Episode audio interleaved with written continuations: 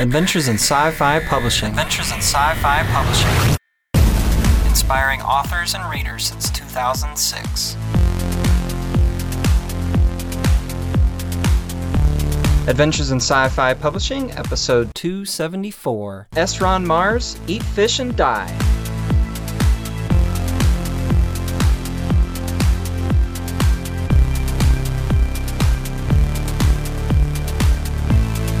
Folks, thanks for tuning in to Adventures in Sci-Fi Publishing. I'm your host, Timothy C. Ward.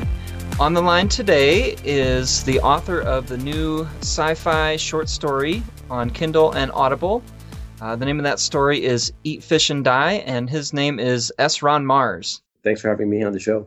So it's it's going to get a little bit confusing because uh, this is a pen name, and then we're going to have you on in a later segment in the show with your real name. So can we allow people to know who you are? Yeah, I think they'll figure it out. I mean, you know, I can talk with a, a New York accent. I can try to cover it up, you know, let them realize there's two people inside this body. Okay. Saul Garnell is the author of the Starhound series with Hotspur Publishing. He's got a new short story, and so what we're going to do, we're going to talk about that a little bit. Then we're going to share a five minute uh, sample from that, uh, which is very cool and has a, a great narrator on there. And then we're going to go into an interview that I did with Saul and David Bischoff, um, the publishing team behind Hotspur Publishing. So, Saul, tell us a little bit about Eat Fish and Die. It's a it's a bizarre little short story. Um, it's only five thousand words that started with me arguing with a friend living in China about the the the the meaning of well of consciousness and and what the mind is and all this kind of stuff. I mean, if you read my first book, Freedom Club, um, it, has got a lot of things in there. I think try to to to delve into the topic of what is the mind and what is consciousness. And you know, these kinds of philosophical con- uh, conversations tend to be, um, you know, well, there's no, tr- you know, you can't prove anything. So of course, um, you know, it could be all bull, but we uh, we we started arguing about uh, who's right, and I said, uh, or it, I think it was, uh, I think it was my friend who said, um, well, you know, what about dolphins? You know, we these kinds of conversations tend to lean towards animals and what's a conscious animal, you know, versus man as a conscious animal. And at one point, I think I said, well, let's say you took a dolphin brain and you ripped it out and you put it in a robot what would it do? And my friend said, Oh, that's easy. He would just kill us all. The first thing he would want to do is just kill us all. and I was thinking, well, maybe depending on the dolphin, but could could be not not impossible. So um, that was how. Uh, and at that point, I said, "Hmm, well, you know, if, if there's ever a premise for a story, let's go with that." And uh, I started writing it, and it was actually quite difficult. Um, I spent I spent a bit of time trying to, to, to, well, of course, I wanted to be funny. I can't imagine writing something like that seriously. I guess you could, but it seemed much better if it was just kind of half chaotic uh, and crazy. But um, there is there is something in there that people notice when they read it. And uh, working with my friend, this guy named Gary, um, we we just started over the next year or two, just making jokes slowly that. Uh, you know, and, and I would write things and, and he was great because, you know, you need a partner sometimes. It's very true that in comedy, there's partners work on on jokes because you say something, you know, I, I my jokes tend to be clean, so I'll say something, you know, that that tries to be funny, but it, it's clean, and then and then Gary takes it, and his mind is on the other side of the spectrum. He makes it absolutely horrifically filthy, along with it being just about illegal, you know. And then I'd say, well, you know, you know, I, cannot, you know, I, I don't want to get arrested here. So so let's do this, and then we kind of you know, I, I make something in the middle ground. And then, you know, Gary pushes it this way, I push it that way. And then, you know, in the end, it it's kind of borderline insane, but but funnier, much funnier than the clean version. And you know, and so it goes. You make another joke. um, and and this is how this story was constructed slowly, bit by bit. I liked it. I thought it was pretty funny. Uh, it's it, it's nice to have a short story that has a, a good, strong voice in it, and to pair it with a strong narrator that really fits the part. It was a pleasurable experience. So so good job on that. Yeah, th- this is character. This is a, a, a, very good example, I guess, of a character-driven story. I guess if you want to, uh, I know, stereotype it or, or categorize it, I mean, this this guy, this nutcase, and the the it's uh, Joachim Merlot, uh, Jocko, uh, you know, is just um, well. When I when I created him in my head, of course, I had this uh, New York thug in mind. You know, just this guy from New York, you know, kind of get in your face and you know, don't tell me what to do, man. You know, I'll tell you. You know, uh, kind of dude. And uh, you know, I had him rolling around in my head for a long time as I wrote it, and then. Um, of course, like you said, um, but that was in my head. And then I tried to get it on paper. And I think it's very difficult when you write that kind of stuff with all the jargon, too uh, people, if they're not familiar with the New York accent, I mean, I grew up in New York, so you know, uh, you know, and everyone likes the what is it, the Sopranos and all these shows. So if you know these things, fine. But if you get somebody who absolutely has no connection to that, they think you're out of your mind. But um, it worked out when we when I met the the voice talent uh, John Pio uh, on on ACX. It was just instantly uh, a perfect match. I thought. Yes. So he. I thought he did a good job. He also does he play the dolphin too? Yeah, uh, believe it or not, he's he's everything. And I'm I'm making a sequel. He's got to play more than one of these kinds of characters in the future. He's going to run out of whale voices, cetacean voices. I'm I fear. I'm pushing it. Um, and and in fact, you know, the idea of of, of doing a, a character that's talking in a half alien animal lingo. I mean, I just started like like a monkey pounding on the keyboard, looking for just you know, like like you know, that kind of you know dolphiny laugh sound. And I I don't know, I just was hitting K A K A K A a lot, and that sort of was my way of of pounding it in. But you know, I looked at it, I was like, I don't know if if if people will, you know, it's like you know, this kind of bizarre sound and I was like, are people going to get this? And and and John, I think, did a pretty good job trying to to um, uh, you know uh, translate that into a vocal. Of course, they, editing it, I, I, had it edited with um, um, Chris Lambton. Uh, worked with me. Uh, he's part of the Hotspur team for the editing, and and you know he spent time with me trying to figure out like like what what what what's the character actually saying in in the middle? And there's like some believe it or not there's some alliteration of like uh, poop jokes where he's the kakas become literally at one point there's a word where I need him to say you know you're a kaka liar right? Um, and and that is no longer the the whale language. That's him you know jumping into human speech in a bizarre sense and trying to edit that was a little weird you know? At one point I had to compliment Chris for being able to spell correctly in cetacean. He was very. He said, "Yeah, it's one of my talents." so, will this be? I mean, it does have a kind of television show, episodic, one adventure to the next. Uh, is this going to be something you're going to be working on serializing and that sort of thing? Yeah, originally I I did think about serializing it, but because um, what happened was it was this short story, and then I actually wanted to write a novel around it. I actually okay. I I did try to make a number of short stories that were a little bit um, more. Uh, how do you say? You know, I did slightly different characters, and I was trying to make it so that it would work better as a short story. And in the end, I just fell into writing a book. So I actually wrote a book called Voodoo Robot Chili. Um, that is a, got a different character in it, not exactly Merlot, a little bit, a little bit well, I don't know if I could say dumber. Um, it's actually based on a little bit on uh, you know what happened if what would happen in the future if George W. Bush um, were in, in the in the military, really in the military, and going around outer space doing stuff. Um, it's sort of, I know that sounds weird, but that's kind of where the book went in the end. So I gave up on doing short stories, and then I I came uh, when I came across John Pio and his ability to really nail the character uh, from a, a, voice point of view, an audio point of view. I I uh, I realized I maybe I w- I'll write another one of these, and so I have actually written another one, and I want it to come out soon.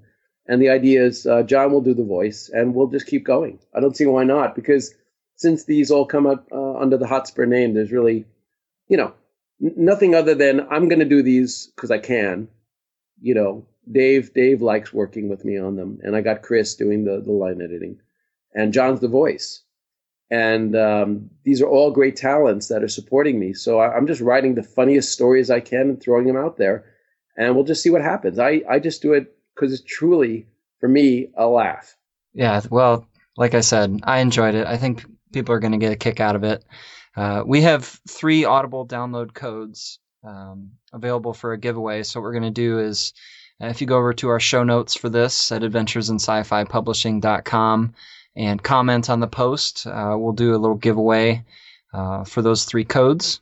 And uh, was there anything else you wanted to mention about this story before we get into the sample? Yeah, um, I, I, think you said we should warn people. There's a little bit of funny language in here. Nothing too bad, mm-hmm. oh, but yeah. uh, if you have very small kids in the car, like I don't know, a five year old, I, I, think actually a five year old won't even know what the heck is being said personally. but um, you know, if you if you're really concerned about language, I, I suppose just um, turn down the volume or, or put your hands over the kid's ears, unless you're driving, because you know you'll get killed if you do that. Uh, not recommended. not recommended, yeah. Or or you know, or keep it for your late night entertainment and, and turn it on then. But it, it's really not too bad. I mean, there's no uh, f words, and uh, you know, I stay away from that. But you know, I, don't know. I mean, there's got to be something in there. Well, certainly good humor offends somebody, right? So somebody out there will be offended. I mean, that's the point, I guess. sure. Okay. And then after that five minute sample, stick around for Saul and David uh, they're going to chat about one of the Hotspur Publishing titles, The Changeling Detective, and then they're going to talk about some just different kind of reader type. You know, what do we like in our urban fantasy? What do we like in our space opera and science fiction with humor and that sort of thing? So it's kind of a fun conversation. Um, so enjoy this sample and go check out S. Ron Mars Eat Fish and Die. You know what I like about having a plasma rifle shoved in my mouth? I never have to brush afterwards, that's what. So, anyway, there I was on a bleak planetoid in the outer rim, handcuffed and on my knees. A pissed off Kasago soldier was making me suck the business end of his gun. The problem is, it's hard to talk when your mouth is full of tungsten alloy. Articulating yourself ain't easy, and muffled words often lead to issues with the alien translator. I wanted to say, Would you mind getting that thing out of there? But the words get all screwed up, you see. What I end up saying sounds like, do you mind getting out of there? If I was lucky, my translator would reply, Say what? If I was unlucky, it would spit out something like, Woody mind gets thing mated in otter's hair. And that's a big problem, because here's the thing mating with furries is an insult to them fish faced Kasago. They're the enemy of this heroic tale if you haven't figured that out yet. Making things worse is how the translator defines Woody, I'm sure you can see the problem. But for those who are interested, combat versions issued after 2234 have resolved that technical glitch. But I'm getting ahead of myself. Even though I'm sure you're itching to find out how I survived with my head intact, you still don't know how me and my battle ready android got royally screwed during our mission to Skajiji 364 on the far side of the galaxy. Well, it's an interesting story. First things first, my background. Military ID Sergeant Major Joaquin Merlot. Friends call me Jocko. I commanded a fully armored battle ready android for the Earth's 5th Armored Division. My android's name was Horace, and he was equipped with all the armor, weapons, and sensors arrays you'd expect on a giant bipedal military killbot. But I didn't like his name all that much, so I call him Flipper. It's a name that'll make sense as you read on. The small bleak planetoid that we were deployed to was stuck in an insignificant part of the galaxy. It's near the third star of the Skajiji trinary star system. Third star, sixth planet, fourth moon, hence the name Skajiji 364, and I call it just 364. Honestly, the place wasn't all that attractive. Quite frankly, it was a cesspool. A few small islands, the rest was briny ocean, mostly unfit for human habitation. no beach resorts, that's for sure. Now let me tell you about the Kasago, the putrid fish-like enemy of this mission. Their home planet was nearby, and they claimed squatters' rights on 364. Squatters' rights are a fancy way of saying, I got here when you wasn't looking, and now I ain't going. I, for one, would have let them keep 364, but my government claimed it based on eminent domain. That's a fancy term for, I recognize your ownership, but I don't give a crap. Understandably, intelligent minds were brought to remedy the situation. That's why both sides inserted teams of lethal killers. Hence, I got sucked into this mess. Actually, the only intelligent part was that betting took place. This came to my attention when someone sent me an office pool sheet showing my chances of survival being 1 in 16. I didn't appreciate that because, in my opinion, the Kasago weren't that tough. If they was, they would have sent more than yours truly, the military equivalent of a street sweeper. A good nukin is a sign of respect. Everyone knows that. Worse, though, is the need for close engagement with the Kasago. Normally, it's no big deal, but these overgrown bipedal sardines are useful only for testing weapons of mass destruction. That's not a personal insult, mind you. You'd come to the same conclusion, and you know why? Because they stink to high heaven, that's why. One snootful is all anybody needs before an overwhelming urge to sanitize them with bullets kicks in. Now, it may surprise you to know that even though the Kasago deployed a full platoon to 364, I went alone. Remember the pool? Anyways, I was issued as many small arms as I can carry, along with one handy dandy battle ready android. My pal, Flipper. Okay, now you've been briefed. Let me explain how I got into this mess.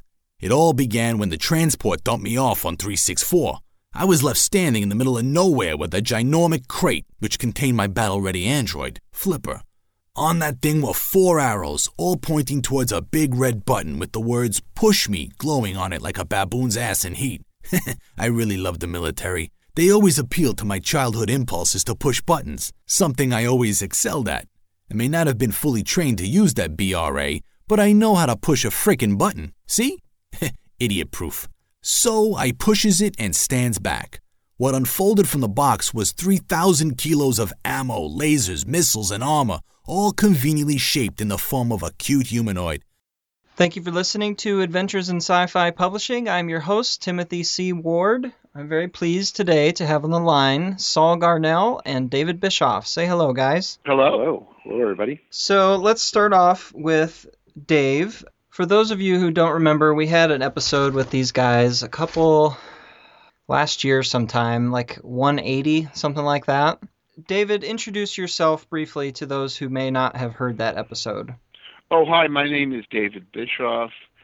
Um, I've been around, I've been publishing science fiction professionally, um, not as a publisher, but as a writer since the, gosh, 1974. And um, I've had lots of books out. Uh, some of my fa- some of the people that like my work, like Night World Best and the um, Gaming Magi series and the Starhound series, and um, uh, oh Mandala, oh lots of uh, Starspring and Starfall, and a few others. And you know what? I do all kinds of stuff, and but more to the point, I've been also been an editor and uh, I've written scripts for Star Trek: The Next Generation and lots of other scripts for Hollywood. So um, I'm a professional from way back. And uh, if you if you notice what I said, 1974, I'm no spring chicken anymore. But you know what? I still love science fiction. So I and I love the pure the pure stuff, right? like Saul writes. Good stuff. In any case, no, um, yeah. So in any case, um, um, and we've been doing some books, uh, some of my old books, and some other books under uh, um, uh, new new new writers and stuff under the aegis of Hotspur Publishing. So that's why we're here. Okay. Very Saul? good. And Saul, introduce yourself. Yep. So my name is uh, Saul Garnell. Uh, I really don't have the, the background in writing like Dave. I I started writing back in 2007 when I was living in India. I wanted to put some ideas together, and um, blogging really wasn't enough for me. So I started working on a novel without having any idea what I was doing. And I think in I linked up finally with Dave. I realized I need some help, so I found Dave around 2008 or 2009, and we started working on my first uh, debut novel, uh, Freedom Club, which got published under the Yep. Yep. Uh, well, we like it, and Oh, yeah. uh, it, it gets good reviews. So uh, I, I think it's a good book, and I think it's a very good book considering it's my first book, my first novel. And uh, we we uh, ended up publishing that under the Hotspur Publishing imprint uh, back in 2011. But since then, I've gone on to write uh, co-write things with Dave. We we brought, like he said, uh, we brought his Starhounds series back to life uh, by uh, first of all uh, sprucing up the the original manuscripts from 1980s. Actually, is when they were written, uh, or Dave wrote them before then. yeah, and then they're a published in the couple more books. Yeah, so Yeah. we we we collaborated on a couple more books. Correct, correct. So we wrote two more. short books. Yeah, Yeah. two- we we wrote two novellas. One, um, I think you've been mentioning it on, on the podcast. So, uh, Planet Killer and uh, Reincarnation War, and that was a lot of fun. But uh, we, we've done we have other uh, joint projects that we do together, and um, yeah, I guess uh, I, I just do it sort of as a hobby, I suppose. It gets more serious over time, but I just do it because I enjoy it and I like working with Dave. Very yeah, good. Saul has Definitely. brought in some great people. He's really in contact with some interesting people, and um, I benefited. The Hotspurs benefited a lot from his contributions in terms of other other writers and other other uh, volumes. Now with Yeah. oh, go ahead, Saul. Yeah, I, I just would add that you know I, I, I ended up meeting a lot of writers. Um, actually, while I was working with Dave, I started working with Dave when I lived in Japan. I then after that moved to Australia for a while, met a lot of writers, and some of those writers are now part of the Hotspur uh, group, so to speak, working under the Hotspur imprint. So all, all sorts of people we met over the years, we bring them in the Hotspur when uh, they decide they want to work with us, and it's it's become a nice family. Yeah, and there's one. Uh, we're particularly excited about uh, this most recent this recent uh, effort by uh, Philip Berry. You want to talk about it a little bit? Yeah, yeah, I think uh, Phil is a great the, writer. The Changeling. Detective. The Changeling Yeah. Detective is his first novel that he he worked on with Dave and came out under the Hotspur imprint. And uh, it's a wonderful little uh, noir uh, science fiction slash fantasy. It's got a lot of different elements in it. It's it's really a, a great fun read. A bit of a thriller, a bit of a you know it's got it's got a lot of different elements in it. And uh, but Phil is a, an upcoming good writer. Uh, I you know I met him at um, uh, that was the um, in Australia during the Hugos uh, when it was AussieCon 4, I think, uh, back in, in 2010ish or early 11. And then uh, we became friends, and uh, he then met Dave, and and since then joined us. And the same is actually a very similar story with uh, Susan Cartwright, who uh, published um, Wolf Dawn under uh, Hotspur, and that also uh, took off pretty well. Yeah, I think I think Susan's been on the show. Yeah. On the po- do you call it a show or do you call it a podcast? Uh, we can go with Jim? both. We can go with both. Yeah. okay. yeah. So let's let's So- talk about the Changeling Detective a little bit. Sure. One of the things, because I studied abroad in Australia, so whenever I see a story that takes place in Australia, I'm instantly attracted to it. What is the setting for for this besides just Australia? Oh well, Um, it's kind of like this. Um, I would say the movies. You know, it's like you got to think of it. It's black. It's in, if you know what noir is, noir in French is black, and the term comes from what the French cineasts, the the critics, called the um, this American thing that happened, and it started with double indemnity with um, uh, Barbara Stanwyck and Fred MacMurray, which was this great, great movie with Edward G. Robinson, also uh, written by, um, based on a novel by James Cain, and um, now there's been other, there were other detectives before then, and certainly, um, uh, but that started something different. It, it, it's sort of dark. In other words, that's why, why they called it noir, not just because it was black and white. So basically, they were able to deal with darker themes. But basically, this book deals with that only kind of in this odd future, sort of weird, kind of urban fantasy future kind of situation in which Phil kind of plays with that stuff. So it starts off with him being a kind he, he's he's Sam Spade. Uh, you say, who's Sam Spade? Well, Sam Spade was the big detective uh, created by Dashiell Hammett. And Dashiell Hammett was one of the main guys, along with Raymond Chandler from the Black Mask, which was uh, one of the main purveyors of um, detective stories of that ilk in the 20s, 30s, and 40s. So basically, he plays with this with this noir thing, only he does it in a very creative fashion. You might want to take it from there a little bit for me, Saul. Yeah, I mean, it's kind of a, a mix. You feel like you're you when you're reading it, it kind of starts off and feels like it's you're in the 1920s, but you're you're kind of not. And um, it is a bit of a mix of uh, also it's a bit of a fantasy world. You know, it's kind of hard to tell. It starts off as I think fantasy, and then as you're getting towards the end, Dave, it, it becomes science fictiony kind of world. So I, I really like that in a book that kind of changes on you. you. You think you know what you're reading, and then later you're a bit surprised to see that it's not what you expected. But I like that. Um, so it, yeah. it's kind of so let's just say we don't want to talk too much about it. Yeah. All I can say, I mean, all I can say is that it's full of surprises, so we can give you that starting off point. If you like Dashiell Hammett, if you like Raymond Chandler, if you like uh, film noir, you'll like this book. Um, so the last time we had you guys on was at least a year ago. What have you guys been working on since then? Well, Saul's been doing a whole lot. Um, I myself have been writing this and that, and uh, but I'm real excited right now about um, um, my contacts with this new um, startup company called Crossroads Publishing, and this is David Niall Wilson, and uh, my friend uh, Tom Monteleone got me hooked up with these guys. I go way back with Tom. I wrote three books with him back for Ace Books, Berkley and Ace Books. And one of the books, the first one appeared as a serial in Analog uh, Science Fiction magazine, and that was Dragonstar. And then it appeared at Berkley as Day of the Dragonstar. In any case, we'll be having those books out eventually from uh, that publisher. He's already lined up all his books from David Niall Wilson at, at Crossroad Publishing.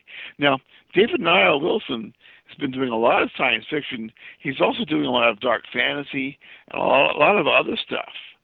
And he is really, really, he's got some people working for him and everything.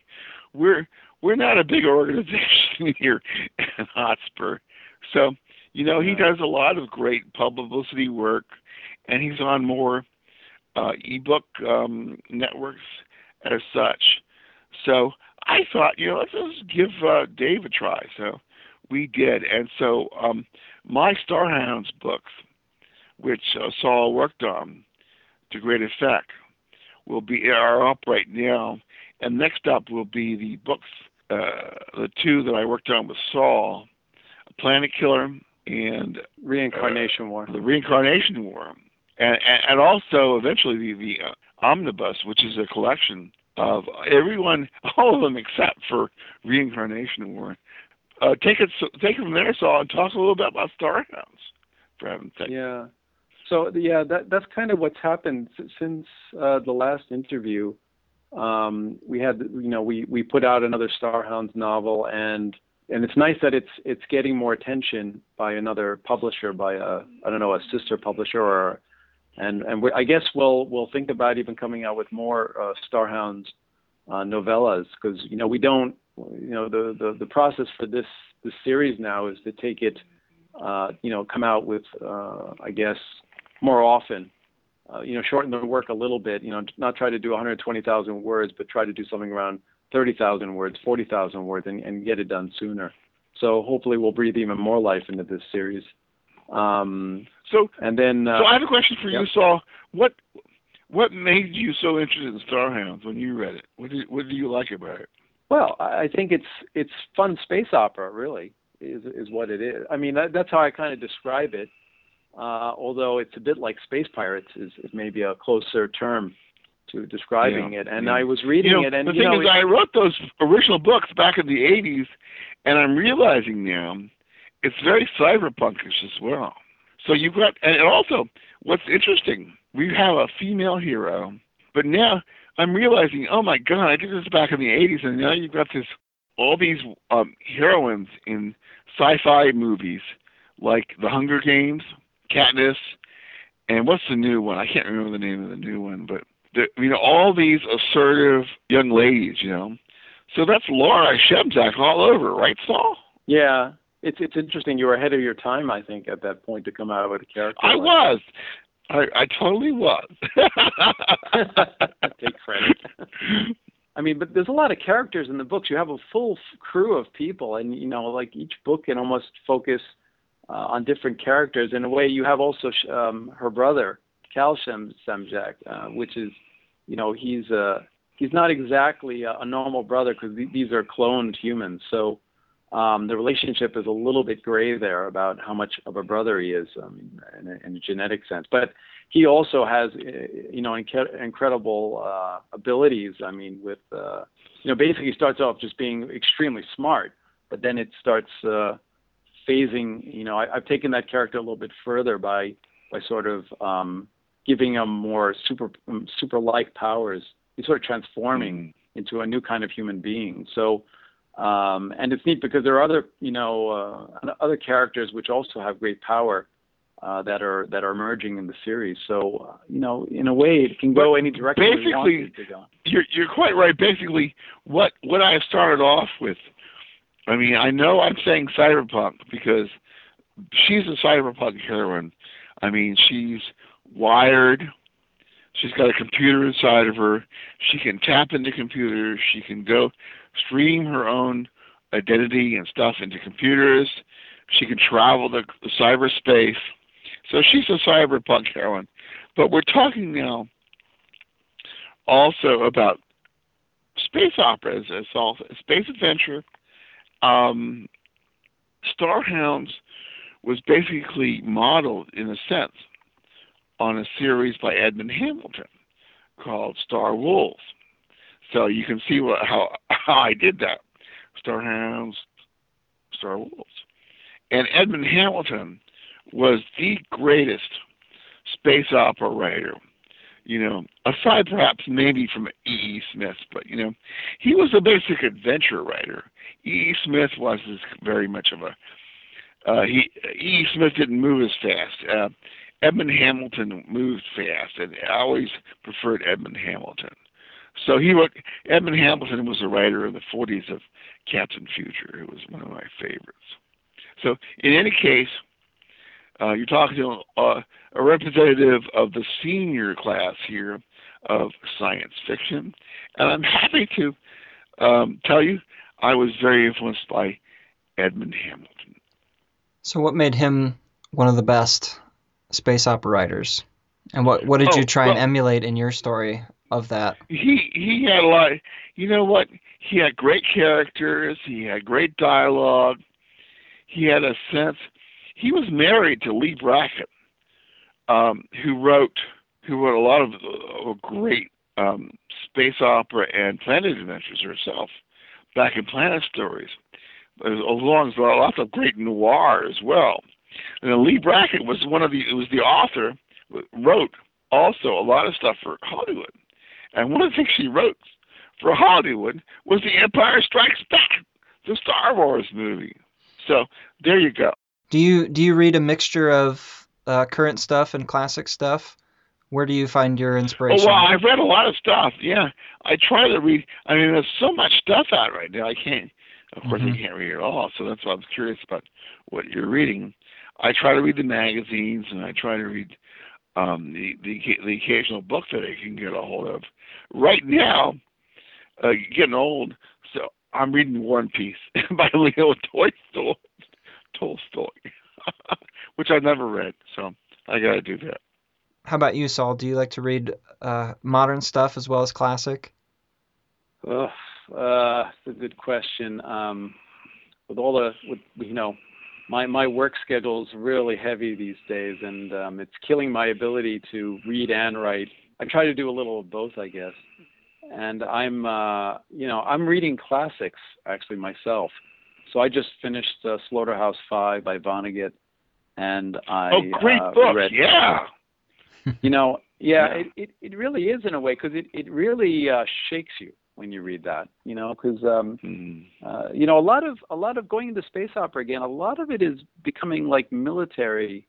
I don't know. Maybe you disagree with me, uh, Tim, because I've been listening to some of the uh, recent podcasts where they describe many times space opera as a form of military science fiction because you know you've got a lot of battle fleets and a lot of um, you know a lot of military tactics and, and sometimes Mhm. space opera gets so technical that people call it you know mil science fiction and um, you know you read something like Slaughterhouse Five and it and it kind of tells you that you shouldn't really put military things aren't always on a high pedestal they're not things you want to be proud of Mhm. and um, you know that's just a message from the past, and and I think it's a Well, message. absolutely. In fact, one of our favorite books.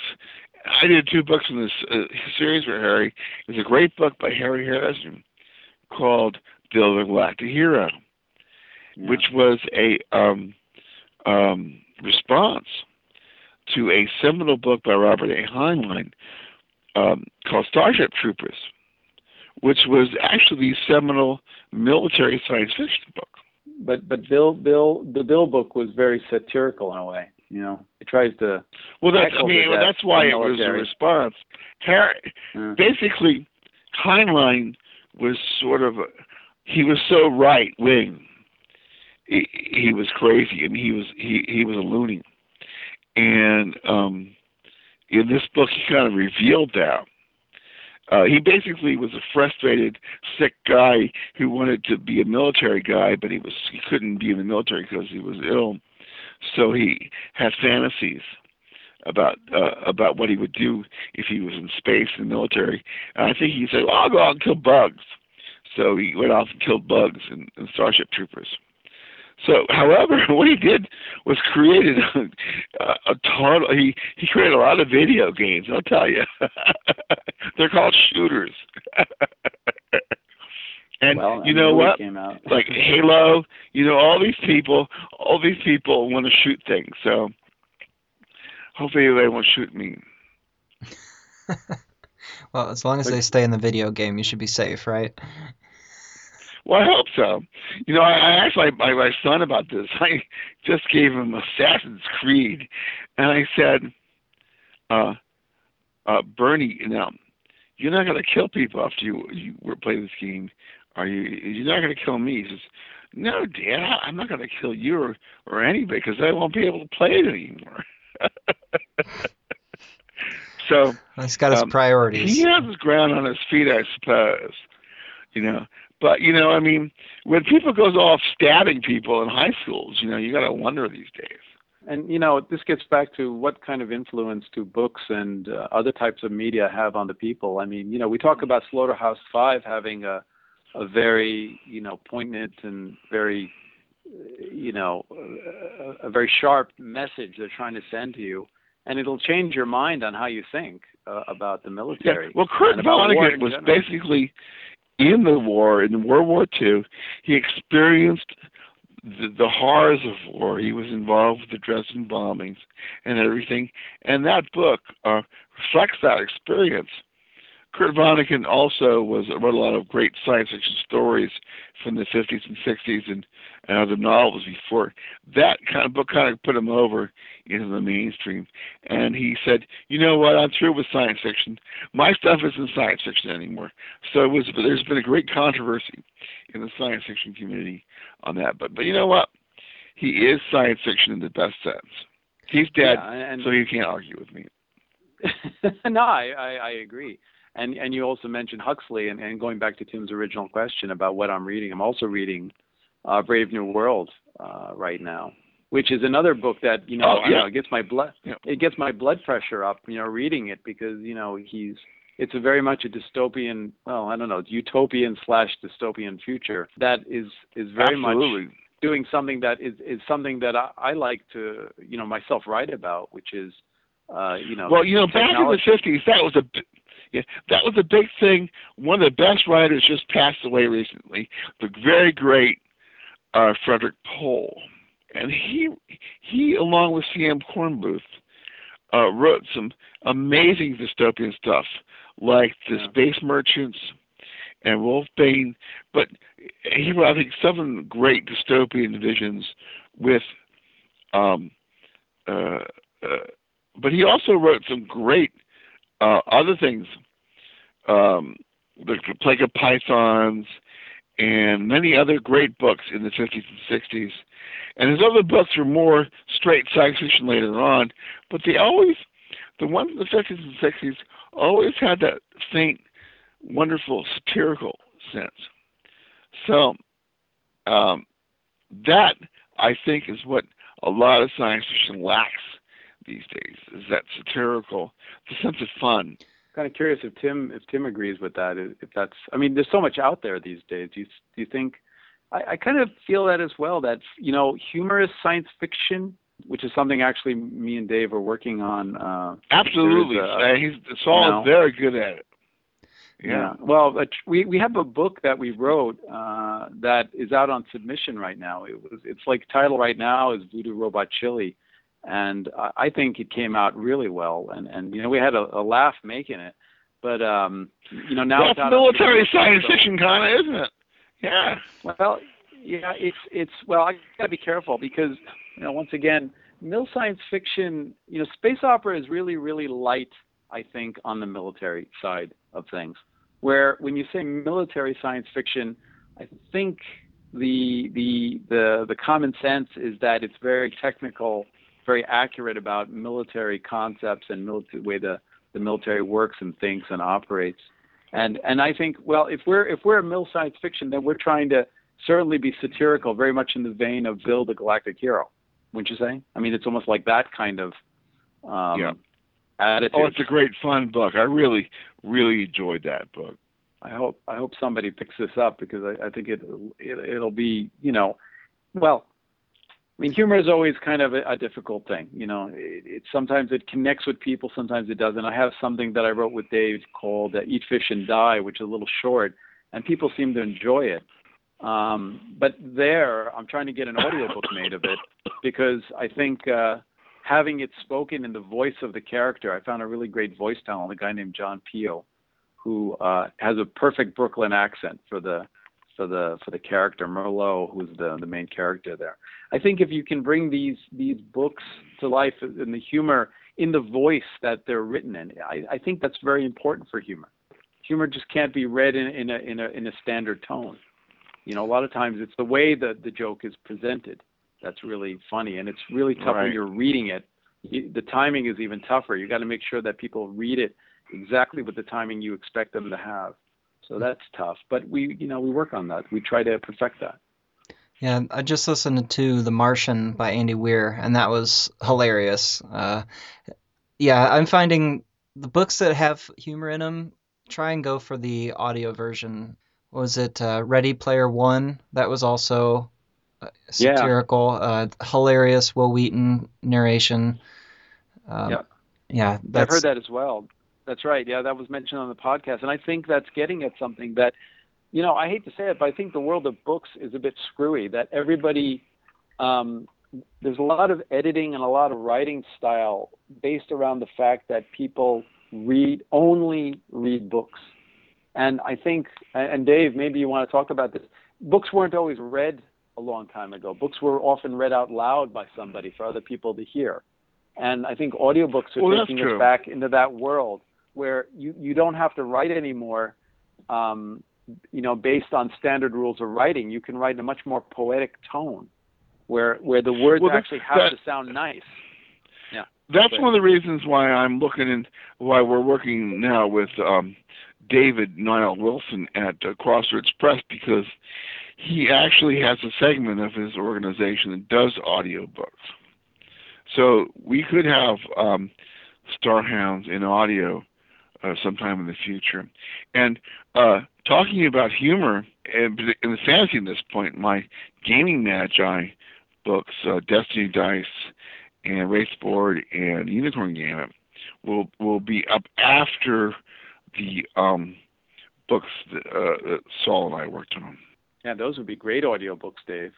Don't you think? Uh, is, is I think already so, planned? yeah. Sorry, I didn't ask fun. you. Yeah. What? Yeah, no, I just would. I've given him the curious rights, and he, you know, he's working on it.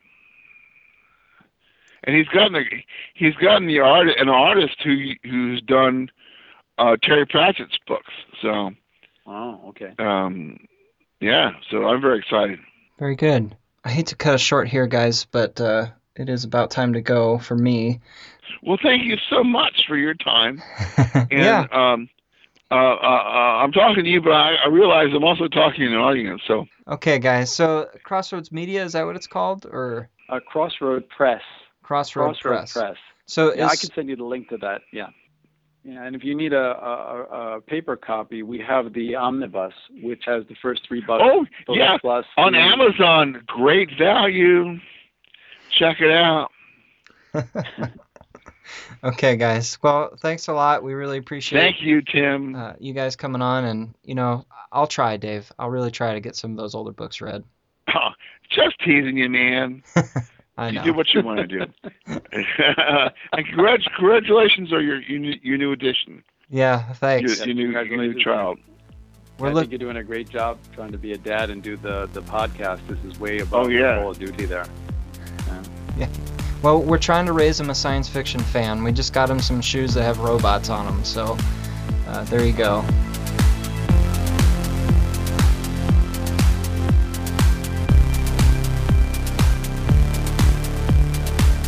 Thank you so much for listening to Adventures in Sci Fi Publishing. To find out more about our show, our team, our reviews and articles, and so much more, head to adventuresinscifipublishing.com. If you're an author, go tap those keys. And if you're a reader, I guess that means you should go read. Till next time, folks, keep it sci fi.